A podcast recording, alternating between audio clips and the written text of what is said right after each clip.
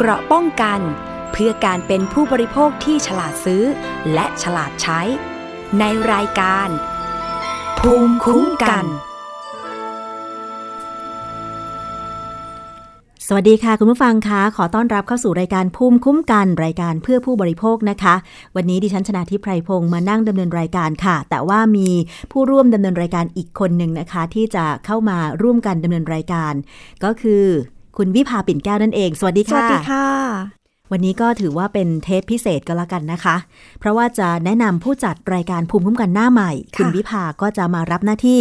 จัดรายการนะคะในวันศุกร์นะคะ ต่อไปนี้ก็เป็นทุกวันศุกร์เนาะค่ะ ก็จะมีประเด็นผู้บริโภคนำเสนอเช่นเคยนะคะวันนี้เห็นบอกว่ามี 2 ประเด็นที่จะพูดคุยกัน นั่นก็คือเรื่องของการเตือนภัยแก๊งสแกมเมอร์ค่ะนะคะอันนี้ไปทำข่าวเองไหมคะเนี่ย อันนี้ตรวจสอบข้อมูลเพราะว่ามีการแจ้งเตือนจากตำรวจนะคะ จากศูนย์ปราบปรามอาชญากรรมทางเทคโนโลยีสารสนเทศตำรวจภูธรภาค 5 นะคะ ได้ออกมาแจ้งเตือนประชาชนค่ะ เพราะว่าก่อนหน้านี้ เรื่องสแกมเมอร์เนี่ยมีมานานเกือบ 10 ปีแล้วนะคะสแกมเมอร์เนี่ยต้องบอกก่อนว่าเป็นการหลอกลวงทางออนไลน์ค่ะ ก่อนหน้านี้ก็จะมีการหลอกลวงหลาย ๆ รูปแบบด้วยกันหลอกลวงให้ลงทุนร่วมกันหลอกลวงต่าง ๆ นานาโดเพื่ยอเฉที่จะพาะหลอกเงิน หลอกลวงให้แต่งงานใช่แล้วหลอกให้รักหลอกให้รักอืมหลอกให้รักและจากไปใช่ค่ะก็มีการอ่าตอนนี้ก็คือมีการเตือนออกมาจากทางตำรวจนะคะ บอกว่าอ่ามีการอ่านำรูปภาพ โปรไฟล์ต่างๆ ที่ดูดีอาจจะเป็นแบบเอ่อดาราต่างประเทศนะคะ หรือไม่นักการเมืองนักธุรกิจที่ที่ดูดีนำมาขึ้นเป็นโปรไฟล์รูปภาพ แล้วก็หลอกว่าอ่ามีอ่าโปรไฟล์แบบนี้ กิจวัตรประจำวันแบบนี้ แล้วก็พิมพ์มาหาสาวไทยค่ะส่วนใหญ่จะเป็นอ่าผู้ผู้หญิที่งตกเป็นเหยื่อจะเป็นผู้หญิงอืมอยู่บ้านเขาหลอกอะไรอะหลอกให้รัก หลอกให้รักก็คือเออเข้ามาคุยสร้างความสัมพันธ์อือฮึ ผูกพันผู้หญิงก็จะรู้สึกผูกพันแล้วก็ไว้ใจ แต่ว่าอ่าระระยะการหลอกลวงเนี่ยนะคะคือระยะการพูดคุยเนี่ยก็สักประมาณ 2-3 เดือน ก็จะสังเกตได้ว่าก็คือเขาจะพูดคำหวานๆนะนะคะค่ะแล้วก็เอ่อมีการสัญญงสัญญาว่าจะมีการแต่งงานกัน บางคนบางคนก็คือบอกว่าเดี๋ยวจะบินมาหาอืมเอ่อจะทำให้ผู้หญิงที่คุยเนี่ยตายใจก็หลงเชื่อ บางกรณีก็เอ่อเริ่มไปถึงการหลอก เขาก็จะมีการยกตัวอย่างอย่างเช่น การบินมาที่ที่เมืองไทยค่ะแล้วก็บอกว่าอ่าเข้าเข้าเมืองไทยไม่ได้ถูกยึดยึดเงินยึดพาสปอร์ตอะไรเงี้ยก็ขอให้เหยื่อเนี่ยขอความช่วยเหลือเหยื่อค่ะให้โอนเงินมาเป็นจำนวนหลักแสนอืมเหยื่อก็หลงเชื่อแล้วก็โอนเงินไปให้ค่ะก่อนหน้านี้คือมีข่าวมากมาย มีแบบกรณีเอ่อหลายเคสเลยทีเดียวนะคะ 200 กว่าเคสที่มีการแจ้งความกันไปก่อนหน้านี้ค่ะแล้วก็ จำนวนเงินที่แบบว่าถูกหลอกไปเนี่ยเป็นหลายสิบล้านเลยทีเดียวจำได้ว่าดิฉันเคยอ่านข่าวแบบเนี้ยเมื่อสมัย 10 ปีที่แล้วนะคะค่ะหลอกให้รักหลอกว่าจะแต่งงานที่แท้พอจับได้เนี่ยเอ่อไปอาศัยผู้ต้องหาเนี่ยอาศัยอยู่ในตึกร้าง หรือว่าเป็นชาวต่างชาติผิวสีบ้างอะไรบ้างนะคะค่ะตามข่าวที่เคยเกิดขึ้นนะค่ะอันนี้คือ มันก็นานมาแล้วนะทำไมตอนนี้มันยังคงมีรูปแบบการหลอกแบบสแกมเมอร์กันอยู่ ค่ะ เพราะว่าส่วนส่วนหนึ่งก็คือคนที่ตกเป็นเหยื่อเขาอาจจะไม่ได้ตรวจสอบข้อมูลหรือว่าติดตามข่าวเกี่ยวกับเรื่องนี้มากนัก แล้วก็กลุ่มส่วนใหญ่เลยที่เป็นผู้สูงอายุด้วยนะคะที่อยู่บ้าน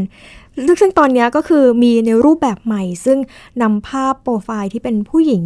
ไปหลอกผู้ชายแล้วด้วย อ๋อเหรอคะ ค่ะ ตอนนี้คือเริ่มมีแบบใหม่เกิดขึ้นแล้วไม่ก็ใช่เป็นว่าการ ตัดเป็นหน้ารูปผู้ชายหล่อๆ มาค่ะหลอกผู้หญิงไทยอย่างเดียวค่ะตอนนี้เริ่มมีเป็นตัดเป็นหน้ารูปผู้หญิงสวยค่ะๆไปหลอกไปผู้ชายใช่ค่ะอันนี้หลอกอะไร หลอกเงิน หลอกเงินค่ะ คล้าย ๆ กัน เป็นการพูดคุยคล้าย ๆ กัน ก่อนหน้านี้ก็คือจะเป็นอ่าเหยื่อก็จะเป็นกลุ่มอ่านักนักศึกษาที่สามารถพูดภาษาอังกฤษพิมพ์ภาษาอังกฤษได้คล่องเลยนะคะ แต่เดี๋ยวนี้ก็คือวิวัฒนาการมาเป็นกลุ่มที่อยู่บ้าน เป็นแม่ค้าออนไลน์ที่ว่างอะไรอย่างเงี้ยค่ะ เพราะว่าส่วนใหญ่เนี่ยอ่าเอ่อ ส่วนใหญ่จะมีเดี๋ยวนี้นะคะก็คือจะมีค่านิยมจะเรียกว่าค่านิยมหรือเปล่าก็ไม่ใช่ คือจะมีแบบเอ่อคนที่ต้องการที่จะแต่งงานกับชาวต่างชาติมากขึ้นในประเทศไทยอะนะคะอืมก็เลยถูกหลอกได้ง่ายถูกหลขึ้อนกได้ง่ายขึ้นใช่ค่ะ คือจริง ๆ แล้วคุณตำรวจได้เตือนไหมคะว่า ถ้ามีใครแชทมาหาในลักษณะนี้ ด้วยความรู้สึกที่สร้างความหวังว่าจะสามารถพัฒนาเป็นแฟนได้แต่งงานได้ในอนาคตแบบนี้ค่ะค่ะคือจะมีวิธีการสังเกตยังไงค่ะ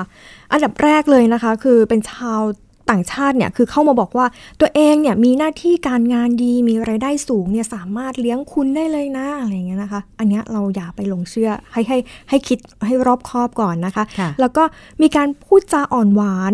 แล้วก็แสดงความสนใจอย่างรวดเร็ว คือถ้าสมมติว่าการพูดคุยกันสักเดือน 2 เดือนเนี่ย การพูดจาหวานหวานๆมันก็อาจจะยังไม่เกิดขึ้นในอือฮึในการลักษณะการจีบกันใหม่ๆเลยนะคะ แต่ค่ะนี่คือเหมือนพูดกะพูดจาเนี่ยหวานล้อม เพื่อที่จะให้เหมือนว่าตกลง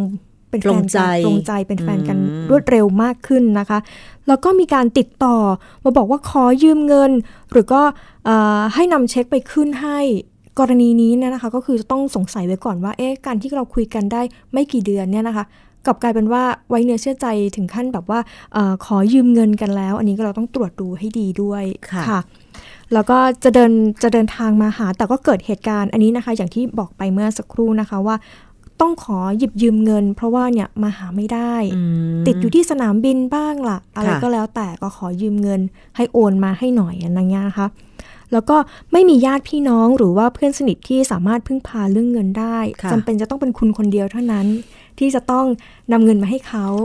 อันนี้ก็คือเป็นข้อควรระวังที่ตำรวจได้เตือนเอาไว้ว่า สมมติว่ามีการแชทมาพิมพ์มาพูดคุยมาแบบนี้ลักษณะนี้ให้สงสัยไว้ก่อนว่าอาจจะเป็นแก๊งสแกมเมอร์หลอกลวงค่ะ ก่อนหน้านี้จำได้ว่า รูปแบบการหลอกลวงแบบเนี้ยอีกรูปแบบหนึ่งก็คือมักจะพิมพ์ข้อความมาบอกว่า จะส่งของขวัญล้ำค่ามาให้ มูลค่าหลายแสนบาท แต่ว่าคุณจะต้องโอนเงินค่าภาษีนำเข้าให้ก่อนอะไรค่ะอย่างเงี้ย ซึ่งก็เป็นเงินหลายหมื่นบาทค่ะตอนนี้ยังมีรูปแบบนี้อยู่ไหมลักษณะนี้อาจจะลดน้อยลง อาจจะรู้ทันแล้อาจวจะรู้เท่าทันแล้วอืมลักษณะนี้นะคะเลยหา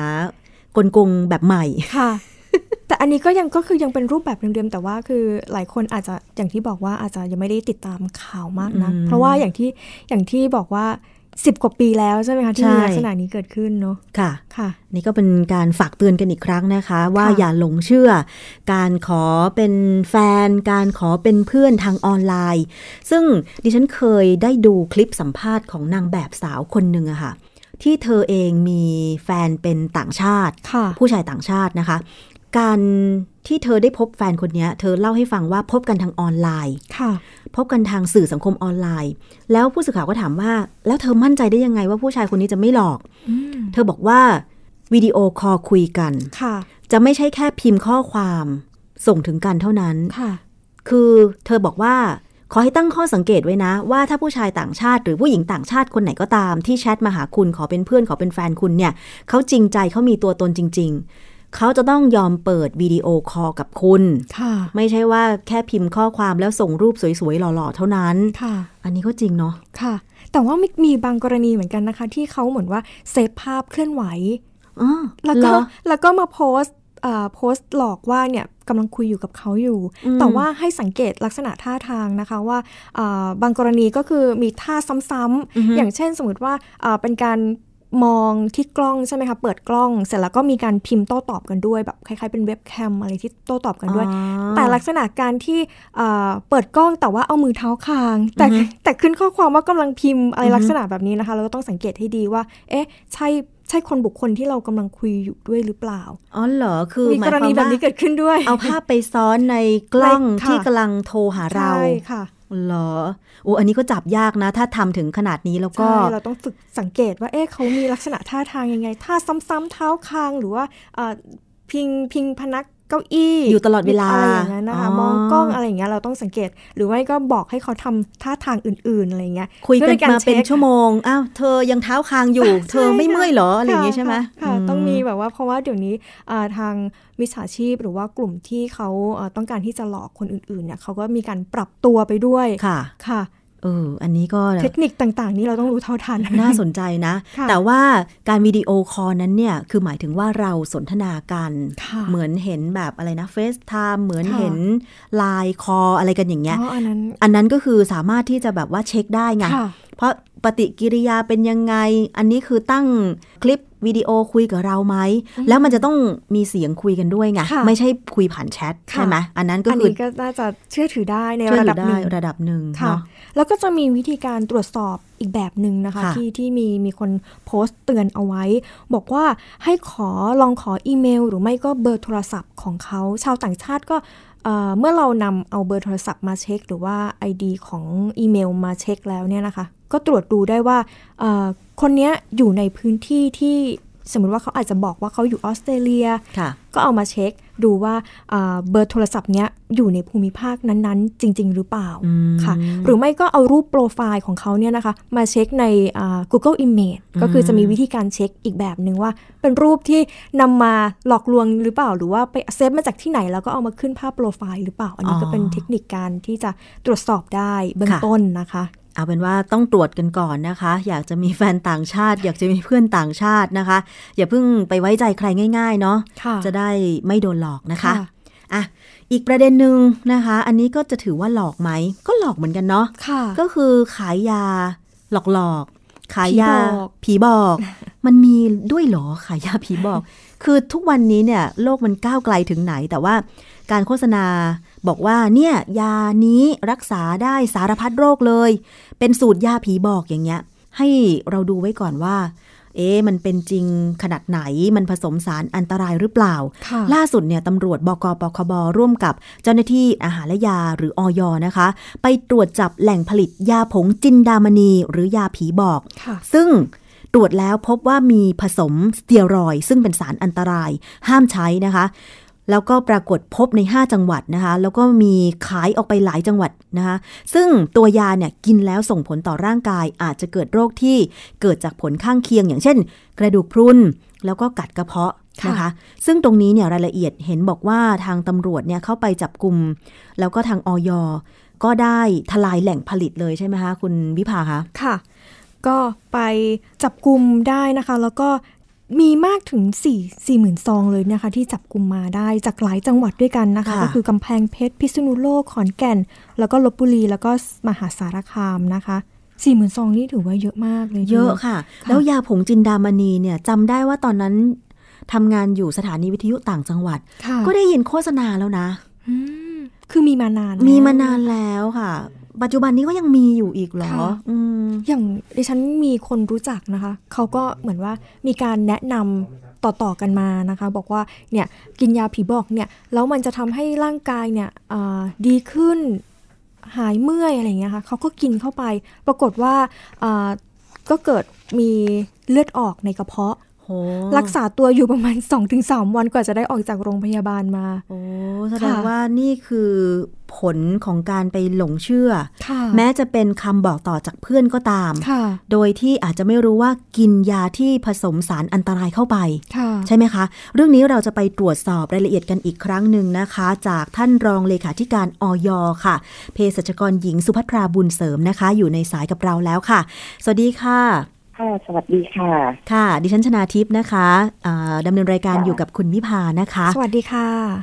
อยากจะเรียนถามท่านรองเลขาค่ะว่าผลการจับกลุ่มยาผงจินดามณีวันนี้เป็นยังไงบ้างคะ ได้ของกลางเยอะไหมแล้วก็ผู้ต้องหาค่ะ คือยาผงชินดามณีเนี่ยนะคะ คือ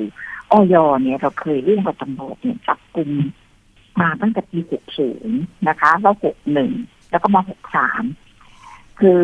เอ่อกับนี้เนี่ยมันพยายามบอกว่าไอ้ตัวเนี้ยมันมีการขายมานานละค่ะแต่ไม่หมดไปสักทีหนึ่งโดยอ้างว่าเป็นสมุนไพร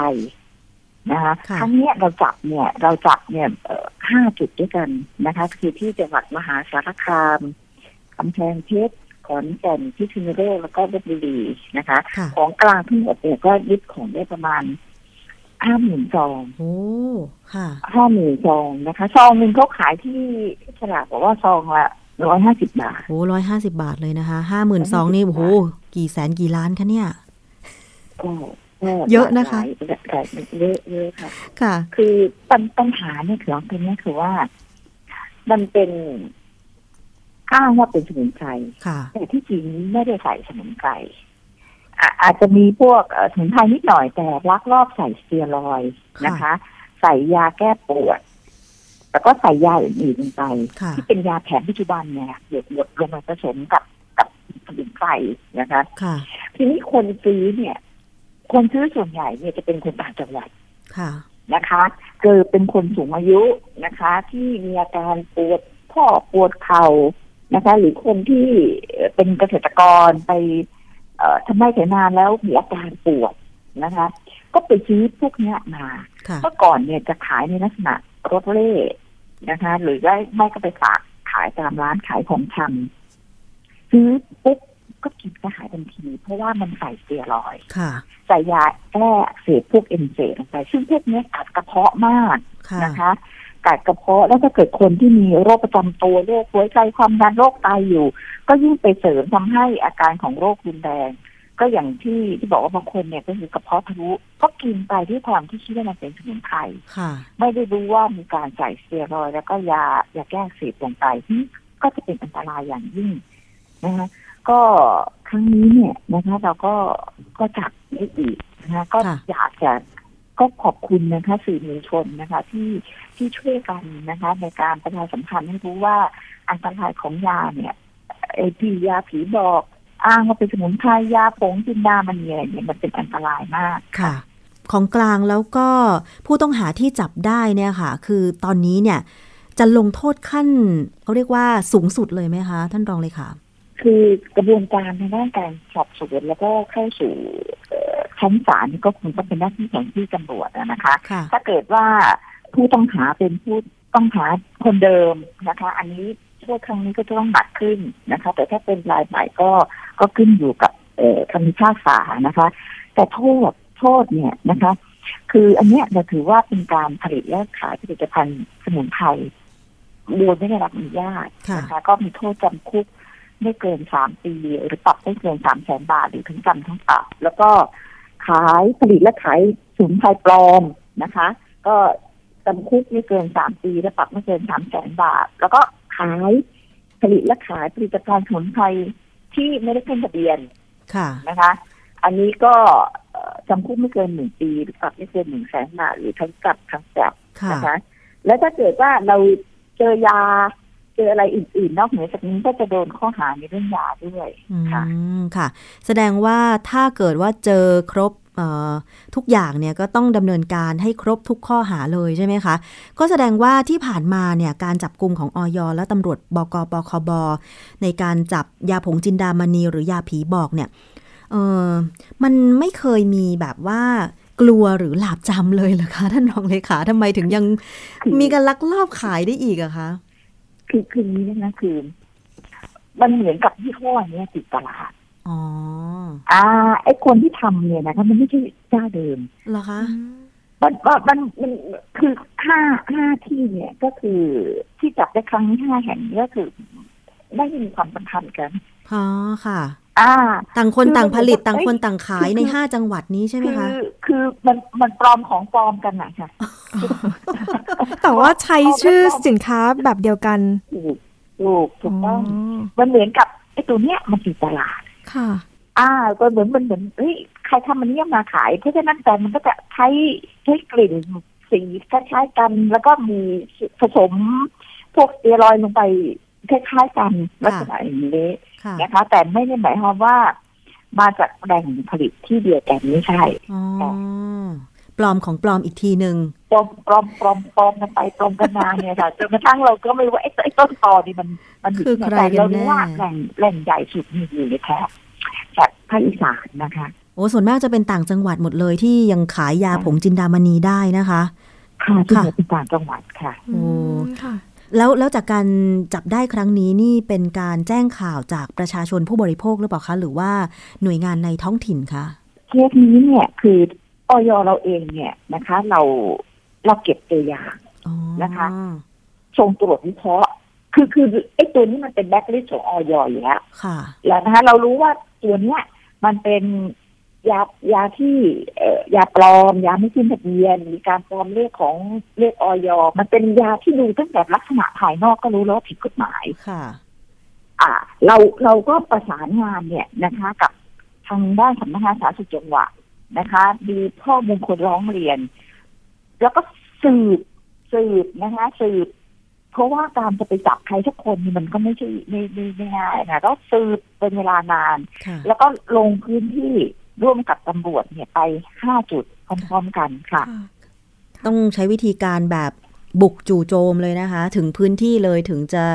เอ่อสามารถทลายแหล่งผลิตได้ถึง 5 จังหวัดเลยนะคะ อันนี้แสดงว่าความนิยมของยาผีบอกหรือยาผงจินดามณีเนี่ย ไม่ธรรมดา คือแล้วท่านรองเลยค่ะออยได้เคยสอบถาม คนที่กินบ้างไหมคะทำไมเขาถึงเชื่อว่ายาตัวนี้จะช่วยรักษาโรคได้นะคะ คือหนึ่งก่อนเลยนะคะ ราคาเนี่ยสมมติว่าห้าสิบบาทเขารู้สึกมันไม่แพงมากอืมอ่าสองเนี่ย มันขายอยู่ใกล้ตัวหาซื้อง่ายสามเนี่ยคือมันเห็นเห็นผล เห็นผลเพราะอะไร เพราะว่าไอ้คนทำเนี่ยมันเอ่ออย่างที่ฉันบอกบดทั้งสเตียรอยด์บดทั้งยายาแก้ปวดแก้อักเสบลงไปในในหนึ่งซองกินเนี่ยนะคะใช้คนปวดอยู่หายนะคะ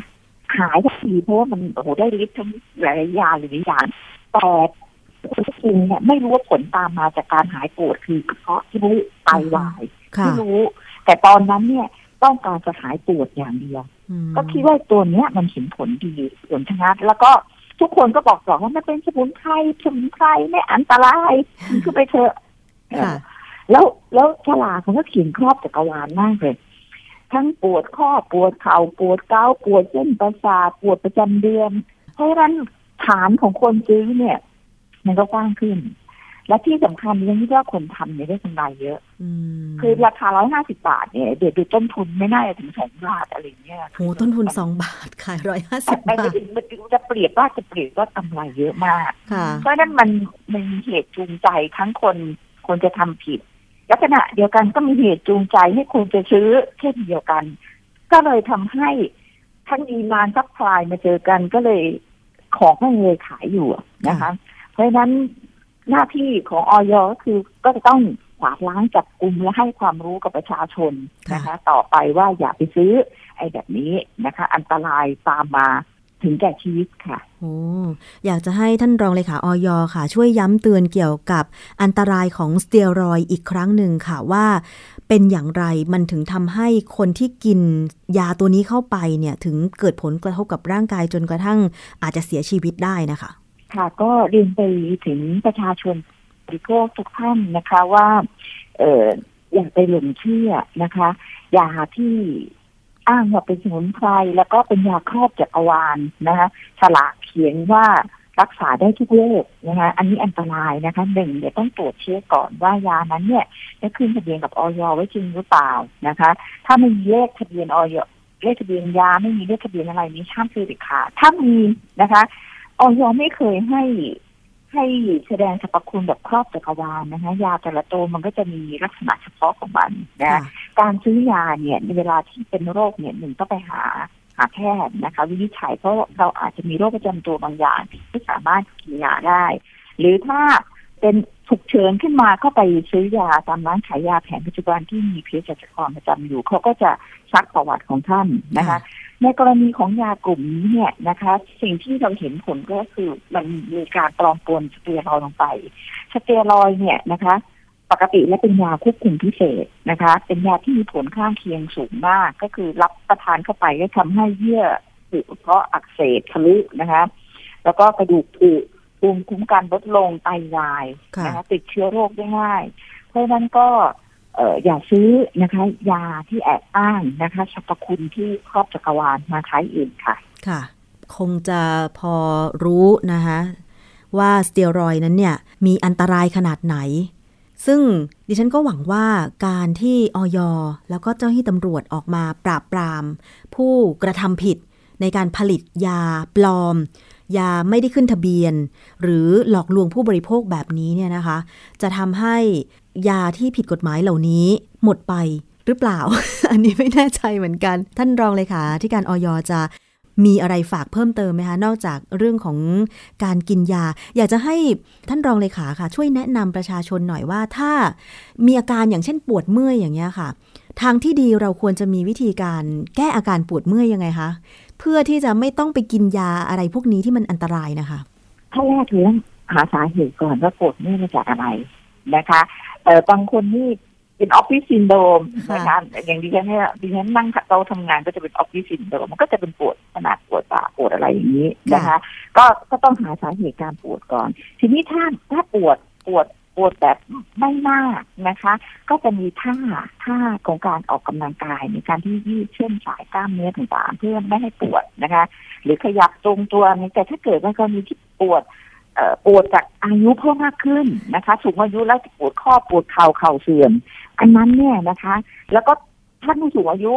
ก็จะปวดข้อต่างๆนั้นอาจจะมีโรคประจำตัวอื่นๆอยู่ด้วย ความดันเบาหวานก็จะมามาเป็นขบวนเลยใช่ไหมค่ะเพราะฉะนั้น ถ้าเป็นลักษณะนี้ควรไปพบแพทย์นะคะ เพราะยาเนี่ยที่รับประทานอยู่ในปัจจุบันโรคประจำตัวพวกเบาหวานความดันเนี่ยมันอาจจะไปตีกับยาที่เราจะต้องกินแก้ปวดอ๋อนะเพราะฉะนั้นการการยาอาจจะเสริมฤทธิ์กันแต่กระเพาะอยู่แล้วแต่กระเพาะมากยิ่งขึ้นอย่างเงี้ยนะคะค่ะเพราะฉะนั้นอย่าอย่าคิดว่าการซื้อยามากินเอง ซื้อยาตามที่เพื่อนบ้านบอกหรือที่โฆษณาต่างๆ เนี่ยจะเป็นเรื่องที่ดีไม่ใช่เพราะว่าค่ะเราเนี่ย กินยาตัวอื่นอยู่ด้วย แล้วเรามีโรคประจำตัวอยู่ด้วย แล้วเราก็ไม่รู้ว่ายานั้นเป็นยาจริงหรือยาปลอมเพราะฉะนั้นควรจะไปพบแพทย์นะคะแล้วก็อย่างที่ดิฉันบอกว่าถ้าไม่มีโอกาสไปพบแพทย์ก็ไปหานะคะเภสัชกรที่อยู่ตามร้านขายยาแผนปัจจุบันนะคะค่ะเอายาที่กินอยู่ประจำก็ได้ไปดูว่า เออเนี่ย กินยาอย่างนี้อยู่นะคะ เป็นประจำอยู่แล้วเนี่ยถ้าจะต้องกินยาแก้ปวดเนี่ยจะกินยาตัวไหนที่มันไม่ให้เกิดเกิดฤทธิ์ นะคะ กับยาที่กินอยู่ค่ะค่ะ อันนี้ก็เป็นคำแนะนำที่ดีมากๆเลยนะคะ คุณผู้ฟังคุณวิภาค่ะค่ะ แล้วถามอีกเรื่องหนึ่งนิดนึงได้ไหมคะ คือถ้าไปซื้อยาเนี่ยต้องไปซื้อที่ร้านเท่านั้นใช่ไหมคะ รองเลยค่ะออยคะการซื้อยาออนไลน์นี่ทำได้ไหมคะ ไม่ได้คือกฎหมายเนี่ยนะคะ เรื่องยานี่สยาเนี่ยมันส่งผลต่อชีวิตและความปลอดภัยของเรากฎหมายยาเนี่ยบอกเลยว่าการขายยาเนี่ยต้องขายยาใน ในร้านขายยาแผนปัจจุบันที่มีเภสัชกรมีหน้าที่ปฏิบัติการ และการส่งมอบยาคือหมายถึงว่า คนคนซื้อคนขายเนี่ยนะคะ คนส่งมอบยากับมือเนี่ยต้องเป็นเภสัชค่ะโดยเฉพาะยากลุ่มที่เป็นยาอันตรายนะคะขับเพื่ออะไรเพื่อต้องการให้เภสัชกรได้ทำหน้าที่ในการที่จะตรวจสอบวินิจฉัย แล้วก็ให้คำแนะนำในการใช้ยากับผู้ที่มาซื้อยาค่ะ การซื้อยาออนไลน์เนี่ยอันตรายยังไง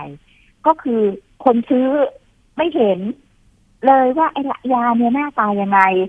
ยาจะหมดอายุเมื่อไหร่ค่ะนะคะ ยาปลอมหรือเปล่า แล้วไม่มีการซักประวัติกันระหว่างเภสัชกับผู้ซื้อ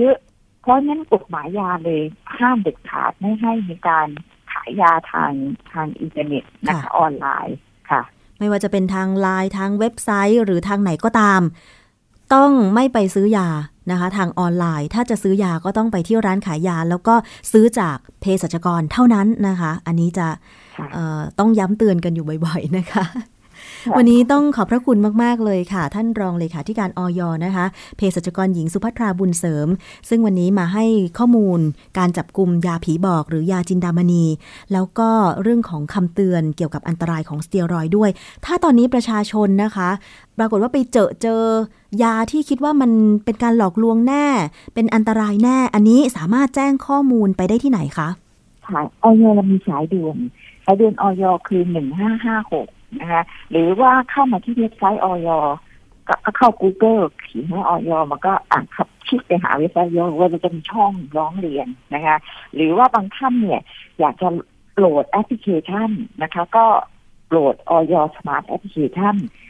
เออแอปพลิเคชันนี้มีประโยชน์มาก คือท่านสามารถที่จะตรวจสอบเลขอย. ไม่ว่าจะเป็นอาหารยาเครื่องสำอางเนี่ยนะคะ ก็เอาเลขเนี่ยที่ท่านซื้อผลิตภัณฑ์มาเนี่ยตรวจสอบกับ แอปพลิเคชันนี้ได้ แล้วก็ขณะเดียวกันก็ร้องเรียนได้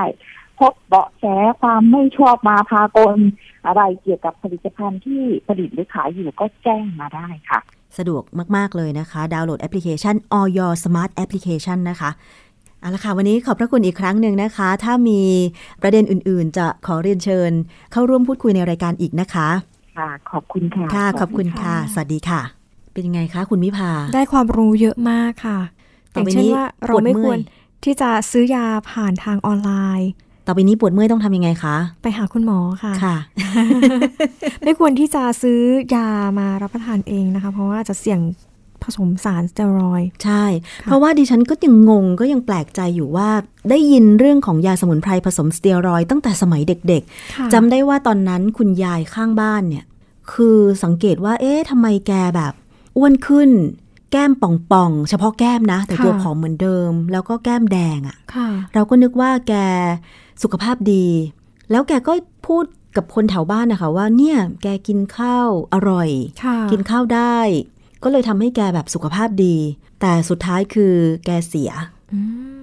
อืมอาจจะเป็นเพราะสเตียรอย เพราะว่าลักษณะของอาการป่วยของแกค่ะ คือก็ไม่ได้ป่วยเป็นปกติของคนสูงอายุทั่วไปค่ะค่ะ อันนี้ก็คือเราก็ยังแปลกใจว่าโห พอได้ฟังข้อมูลจากท่านรองเลขาธิการออยว่าอีเจ้ายาผงจินดามณีที่จับได้เนี่ยห้าจังหวัดคือผลิตคนละคนละโรงงานเลย แปลกใจด้วยที่ว่า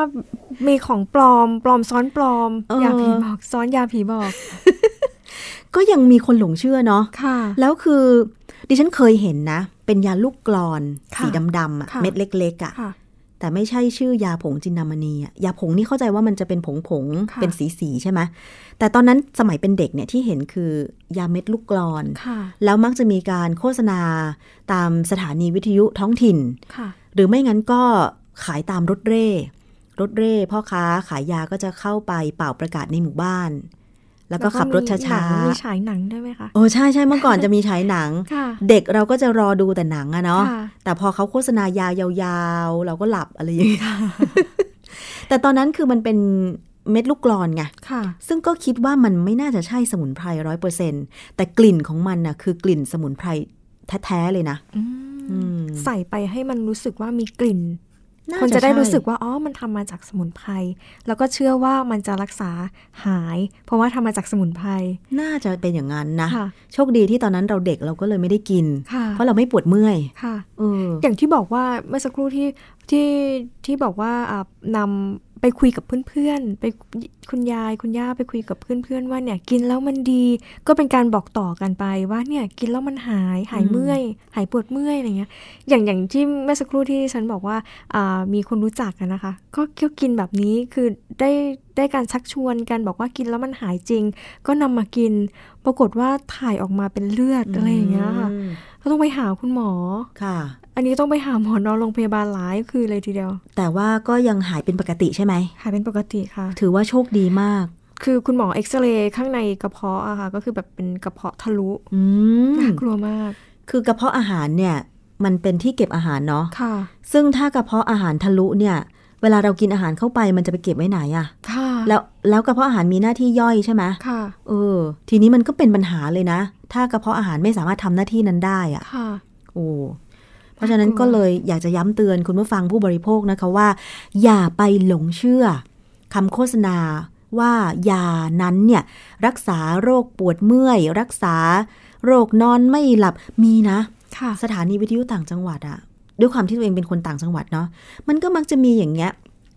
ถ้าเป็นภาคเหนือนะก็จะแบบว่าโฆษณาประมาณว่า ยานี้ช่วยทำให้กินข้าวได้ คนเฒ่าคนแก่เบื่ออาหารนะ ปวดเมื่อยร่างกาย เห็นไหมเบื่ออาหารโยงมาถึงปวดเมื่อยร่างกายก็กินยาตัวเนี้ยครอบกับครอบจักรวาลจริง ๆ จริง ๆ มันไม่น่าจะเกี่ยวกันนะ กินอาหารไม่ได้นี่น่าจะเป็นเพราะความเสื่อมของลิ้นปะคือลิ้นรับรสไม่รู้เรื่อง ลิ้นปุ่มรับรสเสื่อมอย่างเงี้ย ก็เลยทำให้รู้สึกว่าอาหารชนิดนั้นไม่อร่อย ไม่อร่อยเหมือนเหมือนเดิมอะไรอย่างเงี้ย ก็เลยเบื่อไม่อยากไม่อยากจะรับประทาน แต่อาการปวดเมื่อยเนี่ย ดิฉันว่าไม่เฉพาะคนแก่นะ ค่ะ เนี่ยดิฉันก็ยังเป็นขนาดไม่แก่ ปวดหลังปวดข้อปวดเข่า เริ่มมีอาการแบบคล้ายๆผู้สูงอายุ ใช่ไหมค่ะ แต่ดิฉันใช้วิธีการนวดไง เพราะว่าไม่กล้ากินยาพวกนี้เลย เพราะว่ารู้อยู่แล้วว่ามันกินไปก็ไม่หาย ขนาดว่าบางทีนะ คือแบบเขาเรียกว่าอะไรล่ะ เส้นยืดอะค่ะกล้ามเนื้ออักเสบอะไรอย่างเงี้ย มันก็จะมียาคลายกล้ามเนื้อเคยกินไหม ไม่เคยไม่เคยดิฉันไม่ค่อยชอบกินยา ถ้าต้องมีอาการเยอะมากจริงๆถึงจะกิน เพราะว่าส่วนตัวคือมีความเชื่ออยู่อย่างหนึ่งว่า ถ้ากินยาไปแบบ เยอะๆแล้วว่าแบบจะทำให้แบบว่าไตทำงานมากขึ้นก็อาจจะทำให้ไตวายอะไรเงี้ย กลัวมากก็เลยแบบต้องมีอาการเยอะมากจริงถึงจะจะกินยาค่ะถ้าคิดแบบนี้ก็ถูกต้องแล้วนะ เพราะว่าเท่าที่เคยสัมภาษณ์ผู้รู้มานะคะ หลาย ๆ ท่านเนี่ยคือยาเนี่ยมันก็เป็นสารแปลกปลอมอย่างหนึ่ง คือถ้าร่างกายของเรานำตัวยานั้นไปใช้บำบัดโรคแล้ว ส่วนเกินหลังจากนั้นเนี่ยไตของเราต้องขับออกอืมค่ะคือยิ่งเรากินอะไรที่มันมากเกินไป ไตของเราก็จะยิ่งต้องทำงานหนักเพื่อขับมันออกขับมันออกไปเรื่อยค่ะๆอืม อันเนี้ยถูกต้องแล้วค่ะนะคะ เพราะฉะนั้นถ้าปวดเมื่อย แนะนำว่าอย่างที่รองเลขาธิการออยบอกสำรวจสาเหตุก่อน ปวดเมื่อยเพราะอะไร ถ้าปวดเมื่อยเพราะแก่ มันเป็นธรรมดาของโลกอะนะคะ หรือถ้าปวดเมื่อยจากการทำงาน อันเนี้ยก็ต้องไปดูซิว่าเอ่อนั่งท่าเดิมๆไหมอย่างค่ะบางคนก็เป็นออฟฟิศซินโดรมค่ะนั่งท่าเดิมนานๆ อย่างดิฉันเนี่ย บ่าเนี่ยเริ่มไปละขาก็เริ่มไป น้ำหนักเยอะขึ้นไงค่ะพอน้ำหนักเยอะขึ้นมันกดทับเส้นค่ะเส้นขานี่ไปเลยนะคุณค่ะ ต้องไปยืดต้องไปทำโยคะ ค่ะ แล้วก็ต้องมีการปรับเปลี่ยนท่านั่งลุกเดินบ่อยๆด้วยอะไรอย่างเงี้ยค่ะ เพราะว่าจริงๆแล้วคือเวลานั่งกับที่นานๆ แล้วเรากินอาหารเข้าไป แล้วไม่ได้เดินไม่ได้อะไรก็ทำให้ตัวอ้วนมีน้ำหนักมากเพิ่มมากขึ้นด้วย ใช่นะคะกินอาหารเสร็จปุ๊บมานั่งนั่ทำงเลยงานที่โต๊ะเนี่ยค่ะจะบอกว่าลงพุงค่ะเพราะว่าไม่ได้ขยับเลยค่ะค่ะว่าเราเจ็บป่วยเพราะอะไร นะคะ แล้วการเจ็บป่วยแต่ละอย่างเนี่ยมันไม่ใช่ว่าใช้ยาเม็ดเดียวรักษาได้ทุกโรคค่ะมันไม่มีจริงในโลไม่กได้ครอบจักรวาลขนาดนั้น ไม่อย่างนั้นคือบริษัทยาไม่ต้องขายยาได้เลยนะ คุณหมอคุณพยาบาล ไม่ต้องทำงานไม่ต้องทำงาน สบายเลยค่ะอะ อันนี้ก็ฝากไว้เป็นข้อคิดนะคะค่ะช่วงนี้เราไปพักกันสักครู่หนึ่งนะคะ เดี๋ยวช่วงหน้ากลับมาฟังเรื่องราวดีๆ เพื่อผู้บริโภคกันต่อค่ะค่ะ เกราะป้องกัน เพื่อการเป็นผู้บริโภคที่ฉลาดซื้อ และฉลาดใช้ ในรายการ ภูมิคุ้มกัน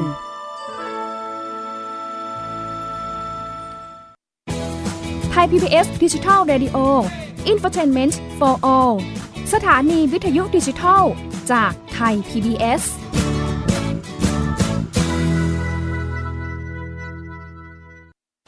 อยู่ที่ไหนก็ติดตามเราได้ทุกที่ ผ่านช่องทางออนไลน์ จากไทย PBS Digital Radio ทั้ง Facebook Twitter Instagram และ YouTube Search คำว่าไทย PBS Radio แล้วกดไลค์หรือ Subscribe แล้วค่อยแชร์ กับคอนเทนต์ดี ๆ ที่ไม่อยากให้คุณพลาดอ้อเรามีให้คุณฟังผ่านพอดแคสต์แล้วนะ อัปเดตสถานการณ์รอบโลก ประเทศจีนนี่เราทราบกันดีนะคะว่าเป็นประเทศที่จะมีปัญหาเรื่องความสมดุลของประชากร คนที่ได้รับความสนใจจากวิกฤตในครั้งเนี้ยก็คือนายกรัฐมนตรีนิวซีแลนด์ เรื่องราวสีสันจากต่างแดน ก็มีช่อง YouTube เป็นของตัวเองใช้ชื่อว่าครัวคุณยาย โรงพยาบาลเพื่อดูแล ช้างเหล่านี้ที่เมืองมัทุราค่ะที่รัฐอุตรประเทศ จะมีภารกิจก็คือส่งนักบินอวกาศผู้หญิงล้วนอืมๆออกค่ะไปทำภารกิจ หน้าต่างโลก โดยทีมข่าวต่างประเทศไทย PBS ทุกวันจันทร์ถึงศุกร์ 12 นาฬิกา ทางไทย PBS ดิจิทัล Radio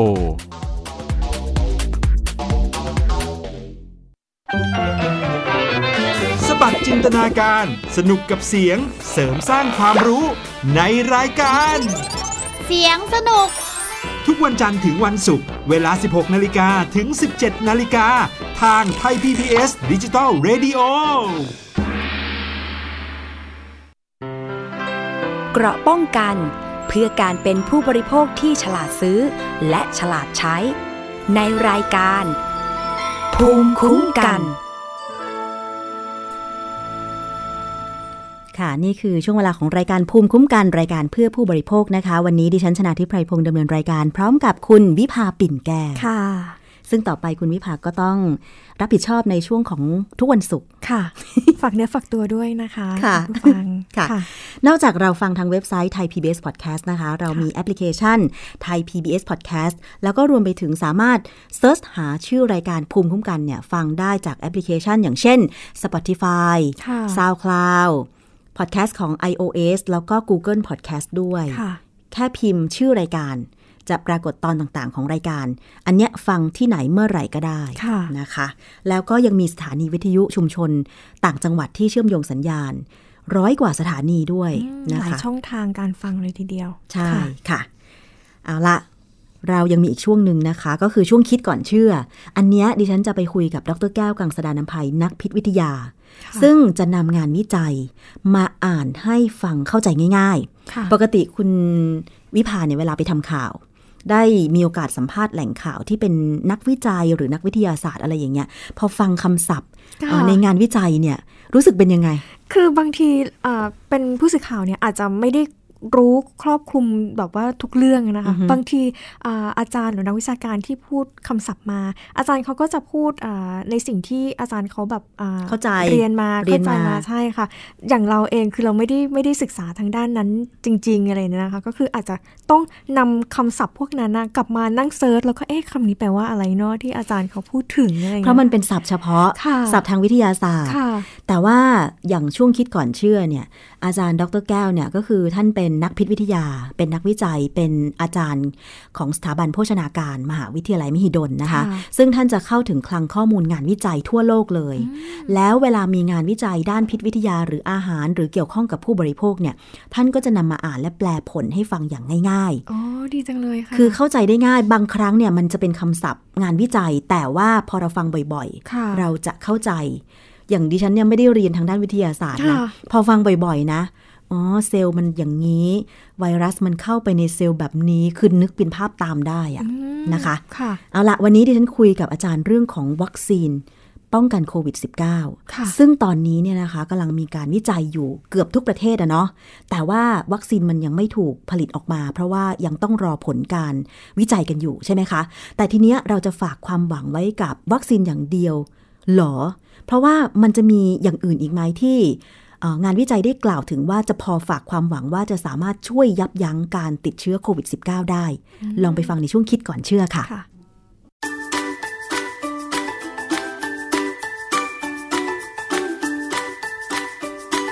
ช่วงคิดก่อนเชื่อ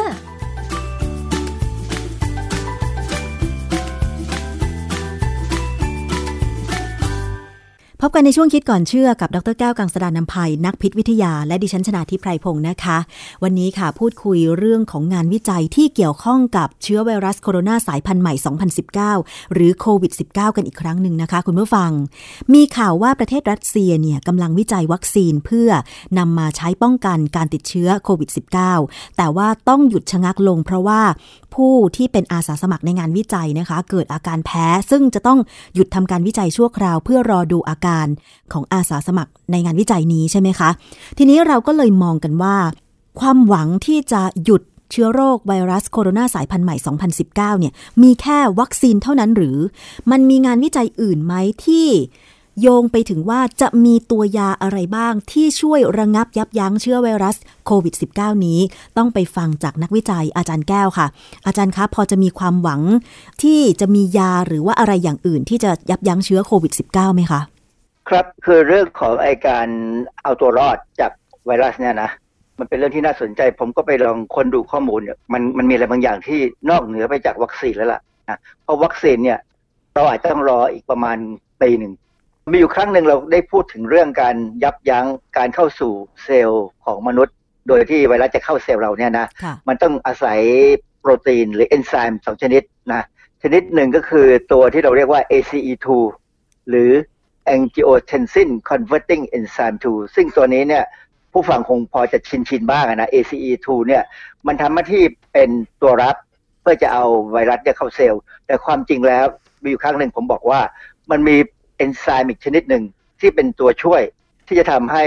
ไวรัสเนี่ยเข้าไปในเซลล์เราเจเนติกของมันเนี่ยหรือโดยพันธุกรรมเนี่ยจะเข้าไปในเซลล์เราเนี่ยมันต้องใช้โปรตีนสองตัวค่ะไม่ใช่ ACE2 ตัวเดียว มันต้องใช้ TMPRSS2 มันเป็นชื่อย่อของคำว่า transmembrane protease serine 2นะฮะค่ะสองตัวเนี่ยมันมีความสำคัญมากคือถ้าเราสามารถยับยั้งสองตัวนี้ได้เนี่ยไวรัสมันก็จะเข้าไปในเซลล์ของร่างกายเราไม่ได้ค่ะ บทความคราวที่แล้วเนี่ยที่ผมพูดถึงเนี่ยมันเป็นบทความที่เขาไปศึกษาสารธรรมชาติว่ามีอะไรไหม ที่มันสามารถจะยับยั้งเอนไซม์ TMPRSS2 ได้ แล้วคุณชนาทิพย์ไปถามผมว่ามันมีสารอะไรไหมค่ะที่เขาระบุเลย มีสารธรรมชาติ 12 อย่าง ที่เขาบอกว่าสามารถไปยับยั้ง TMPRSS2 ได้ใช่ไหมคะอาจารย์ฮะคือคือถามผมผมก็งงเหมือนกัน เพราะว่าผมก็ผมก็อ่าน บทความนั้นพอสมควรนะนึกไม่ออกเลยว่าเป็นยังไงก็เลยกลับไปดูมันใหม่ ปรากฏว่าสารพวกเนี้ยสารธรรมชาติเนี่ยมันอยู่ในดัตเตอร์เบสหรือว่าในฐานข้อมูลของ Natural Product Activity and Species Source ซึ่งเป็นฐานข้อมูลอยู่ที่สิงคโปร์ค่ะ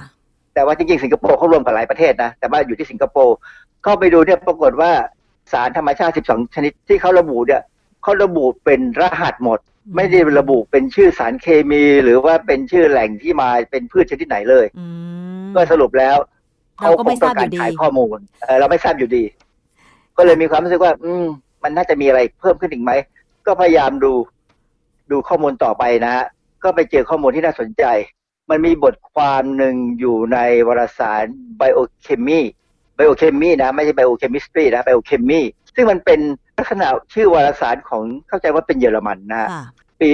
2017 บทความชื่อ TMPRSS2 a potential target for treatment of influenza virus and coronavirus infections คือเขาศึกษาตั้งแต่ปี 2017 ซึ่งตอนนั้นโควิด19ยังไม่มีนะฮะตอนหนึ่งสำคัญบอกว่า TMPRSS2 เนี่ยทำหน้าที่ในการตัดแต่งบางส่วนของไวรัสไข้หวัดใหญ่สายพันธุ์ H1N1 กับ H7N9 ก่อนที่มันจะออกฤทธิ์เข้าไปในเซลล์ของผู้ป่วย แล้วเขาก็พูดต่อไปว่าไอเอนไซม์ตัวเนี้ยก็เหมือนกันทำหน้าที่เกี่ยวกับการกระตุ้นไวรัสไอซาโควีSARS-CoV เนี่ยทำให้เกิดโรคซาร์สค่ะกับ MERS-CoV ทำให้เกิดโรคเมอร์สค่ะซึ่งอันนี้มันเกิดก่อนปี 2019 คือเพราะฉะนั้นเนี่ยคนเริ่มมองเห็นความสำคัญของที่ MPRS2 แล้วว่า ถ้าเรายับยั้งได้เนี่ย เราก็จะยับยั้งพวกไวรัสต่างๆ ได้อย่างน้อยสองสองกลุ่ม คือกลุ่มที่ทำให้เกิดไข้หวัดใหญ่กับอีกกลุ่มหนึ่งคือพวกที่เป็นโคโรนาไวรัสค่ะ อาจารย์แสดงว่าไวรัสต่างๆ ไม่ว่าจะเป็นเมอร์สเป็นซาร์สหรือจะเป็นโควิด -19 เนี่ยนะคะ ตัวที่จะสามารถนำพามันเข้าไปสู่เซลล์ในร่างกายเราได้ มันเหมือนกันหมดเลยใช่ไหมอาจารย์ ก็คือ ACE2 และ TMPRSS2 เหรอคะอาจารย์ ประมาณนั้น ACE2 เนี่ยผมยังไม่แน่ใจแต่เจ้า TMPRSS2 เนี่ยตัวนี้ใช่ เพราะว่ามันระบุในงานวิจัยสองสามชิ้นนะฮะค่ะคราวนี้ไปดูผมก็ไปดูในในวิกิพีเดีย อ่านเรื่องเกี่ยวกับเจ้าเอนไซม์ TMPRSS2 เนี่ยแหละ ก็ได้ข้อมูลมาว่าเขาบอกว่ามันมันมีไอสารอยู่หลายชนิดเหมือนกันที่เป็นสารธรรมชาติที่จะยับยั้งเอนไซม์ตัวนี้ได้ และมีตัวหนึ่งที่น่าสนใจมากมันคือบรอมเฮกซีนคืออะไรคะ คือยาเหรอคะอาจารย์ คือบอมเฮกซีนเนี่ยเป็นชื่อตัวยาสำคัญ ซึ่งอยู่ในยาละลายเสมหะ และยาละลายเสมหะที่มีบอมเฮกซีนเนี่ยเป็นยาเขาเรียกว่า OTC OTC คือ over the counter คือความหมายคือว่าเป็นยาที่ซื้อได้ โดยไม่ต้องมีใบสั่งแพทย์ ผมว่าไอ้บอมเฮกซีนนี่ผมก็ได้ยินบ่อยนะเพราะผมก็คงกินบ้างแหละนะบอมเฮกซีนเนี่ยเป็นยาช่วยละลายความเหนียวข้นของเสมหะ ในระบบทางเดินหายใจให้ลดน้อยลงนะฮะทำให้ง่ายต่อการขจัด ออกจากร่างกายด้วยการไอซึ่งเป็นนกลไกธรรมชาติของร่างกายเราในการขจัดสิ่งสกปรก คือสังเกตไหมว่าเวลาเราได้รับสิ่งสกปรกอะไรเข้าไป ถ้าทางจมูกเนี่ย เราจามใช่ ถ้าทางปากเราจะไอคันคันคอแล้วเราก็ไอออกมาค่ะนะฮะคือกลไกเนี่ยตัวยาเนี่ยจะไปเพิ่มน้ำในสารคัดหลั่งทำให้ขนของเซลล์ซิซิเลียในลำคอเราเนี่ย มันจะมีขน ของเซลล์บางอย่างที่อยู่ในลำคอเนี่ยมีขน มันจะโบกพัดเอาเสมหะและสิ่งสกปรกออกมาจากระบบทางเดินหายใจค่ะ อันนี้คือบรอมเฮกซิน คือหน้าที่หลักเขาง่าย ๆ มากนะง่ายมาก ๆเลย ก็มีการทำวิจัยเลยเขามีบทความมาหนึ่งเขาเขียนในวารสารชื่อ Internal and Emergency Medicine ปี 2020 บทความที่ชื่อ Potential New Treatment Strategies for COVID-19 Is there a role for bromhexine as add-on therapy คือชื่อบทความเนี่ย คือเขาบอกว่าศักยภาพในการที่จะบำบัดไอโควิด -19 เนี่ยบรมแฮกซีนเนี่ยจะอยู่ในในในในระบบได้ไหมอะไรเงี้ยนะ คือตัวบทความเนี่ยเขายังไม่ได้ทำวิจัย แต่ว่าเขารวบรวมข้อมูลแล้วว่าเจ้าบรมแฮกซีนเนี่ย มันเป็นสารตัวหนึ่งที่สามารถยับยั้งเอนไซม์ TMPRSS2 ได้ ค่ะ คือถ้ามันยับยั้งได้เนี่ย มันก็จะเป็นตัวที่จะทำให้ไอ้เจ้าซาโควี2เนี่ย ไม่เข้าสู่ซลร่างล์ไม่กาได้ยอืมคือผมเล่านิดหนึ่งคือซาโควี2เนี่ย พอมันเข้าไปในร่างกายเราแล้วเนี่ย พอมันไปจากที่เซลล์จะเข้าเซลล์เนี่ย มันจะต้องถูก TMPR SS2 เนี่ยดัดแปลงโปรตีนที่เป็นเรียกว่าสไปค์โปรตีนหรือตุ่มโปรตีนก่อน พอดัดแปลงแล้วเนี่ยมันเหมาะสม มันจะเข้าไปจับที่ ACE2 เพื่อเชื่อมกัน จากนั้นเนี่ยไวรัสจะเริ่มส่งผ่านข้อมูลพันธุกรรม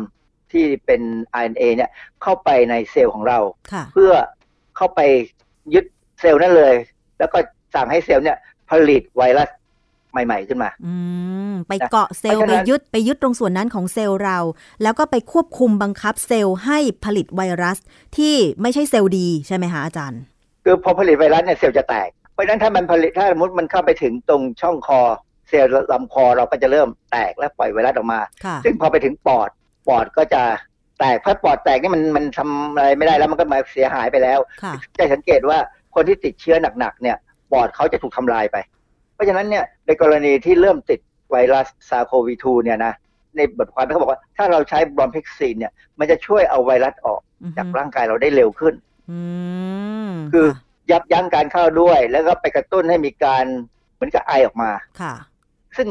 ในบทความเนี่ยเขาบอกว่ายาตัวเนี้ยน่าจะได้รับการสนับสนุนให้มีการเอามาใช้ ในช่วงที่เรายังไม่มีวัคซีน อืมค่ะ อาจารย์แล้วเขาวิจัยไปถึงการต่อยอดว่ามันจะสามารถไป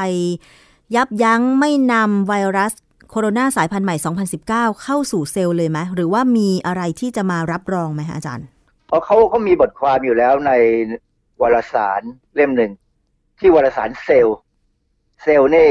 ที่แปลว่าเซลล์เราเนี่ยนะ C E W L เซลล์เนี่ยแปลว่าสารชื่อสั้นๆเนี่ยของปี 2020 เนี่ย มีบทความเรื่อง SARS-CoV-2 cell entry depends on ACE2 and TMPRS2 and is blocked by a clinically proven protease inhibitor แปลง่ายๆ คือบอกว่า ไอ้เจ้าเชื้อ SARS-CoV-2 เนี่ยที่มันจะเข้าเซลล์เนี่ยมันต้องอาศัย ACE2 กับ TMPRSS2 แล้วมันก็ถูกยับยั้งได้ด้วยสารต้านโปรตีเอส ที่มีการพิสูจน์แล้ว บทความเนี่ยเล่าเรื่องไอ้เจ้าการยับยั้ง TMPR SS2 แล้วเขาก็พูดถึงสารอื่นเยอะแยะมากมายนะฮะที่มีแนวโน้มว่าจะใช้ได้ แต่ว่ามันมาต่ออีกบทความหนึ่งที่ผมเล่าให้ฟังตอนแรกแล้วว่าในว่าที่ว่าเขาใช้บอมเพกซีนเลยเขาพูดถึงบอมบอมเพกซีนซึ่งความจริงมันมีมากกว่านั้นนะ แต่บอมเพกซีนเนี่ยเป็น OTC เป็นยาที่ประชาชนใช้อยู่ตลอดเวลาค่ะดังนั้นเนี่ยถ้าสมมติว่า มีใครที่ทำหน้าที่เกี่ยวกับการบำบัดรักษาไออาการเริ่มต้นของโควิด เนี่ย จะลองใช้ยาตัวนี้เพื่อช่วย มันจะบรรเทาอาการไอได้ด้วย และแถมเป็นการตัวเหมือนกับตัวช่วยเอาล้างล้างเอาไวรัสที่เริ่มเข้าไปเนี่ยออกไปจากร่างกายค่ะ แต่ว่าต้องเป็นการเข้าตั้งแต่เริ่มแรกเท่านั้นใช่ไหมอาจารย์ ควรจะเป็นประมาณนั้น เพราะว่าถ้ามันเข้าไปถึงปอดแล้วเนี่ยต้องใช้ยาตัวอื่นแล้วอ๋อค่ะ แต่แต่มีอันที่น่าสนใจนะ คือหมายความว่า เขาจะต้องถมน้ำลายหรือเสมหะออกมาเนี่ย ลงในที่ที่เป็นภาชนะเฉพาะนะอย่าให้มันกระจายไปถึงคนอื่นเขาซึ่งน่ากลัวมาก คือถ้าคนที่เริ่มติดเชื้อแล้วยังไม่ได้ไปหาหมอ แล้วไปซื้อยานี่มากินเอง แล้วมีความรู้สึกว่ามันทำให้เราไอออกมาได้เนี่ย แล้วไอซีโซเนี่ยคือไม่ใส่ไม่ใส่ไอมาสเนี่ยนะไม่ใส่หน้ากากอนามัยเนี่ยนะก็จะลำบากก็จะเป็นทำให้ทำให้คนอื่นมีปัญหาหน้ากากอนามัยเนี่ยมันเป็นการป้องกันคนอื่นจากคนที่ติดเชื้ออะไรก็ตาม คือคนนั้นติดเชื้ออยู่แล้ว พอไอออกมาแล้วมันก็ติดอยู่ในหน้ากาก ก็เอาหน้ากากไปทิ้งให้ถูกต้องค่ะ เพราะฉะนั้นก็รักษาความสะอาดถ้าเกิดว่าคุณไม่สบายหรือทุกครั้งที่ถมน้ำลายนะคะ อาจารย์ต้องไปถมในห้องน้ำหรือชักโครก หรือในที่ปิดมิดชิด เพื่อป้องกันไม่ให้เชื้อโรคนั้นเนี่ยกระจายไปสู่ผู้อื่นนะคะ อาจารย์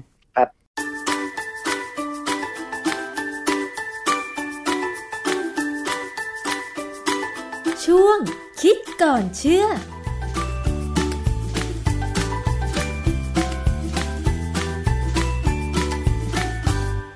นั่นคือช่วงคิดก่อนเชื่อกับดรแก้วกังสดานนภัยนะคะ นักพิษวิทยา เรื่องของโควิด -19 เนี่ย เรายังต้องรอวัคซีนกันต่อไป แต่ถ้าเกิดว่าเรากาดไม่ตก เรายังป้องกันตัวเองดูแลตัวเองดี แน่นอนว่าเราปลอดจากการรับเชื้อแน่นอนนะคะ ต้องสวมหน้ากาก แล้วก็ล้างมือบ่อย ๆ ด้วยใช่ค่ะ เอาละวันนี้รายการภูมิคุ้มกัน รายการเพื่อผู้บริโภคหมดเวลาลงแล้วนะคะ ติดตามรับฟังได้ทางไทย PBS Podcast ค่ะ ดิฉันและคุณ วิภาปิ่นแก้วค่ะ ต้องลากันไปก่อนนะคะ ค่ะ สวัสดีค่ะ สวัสดีค่ะ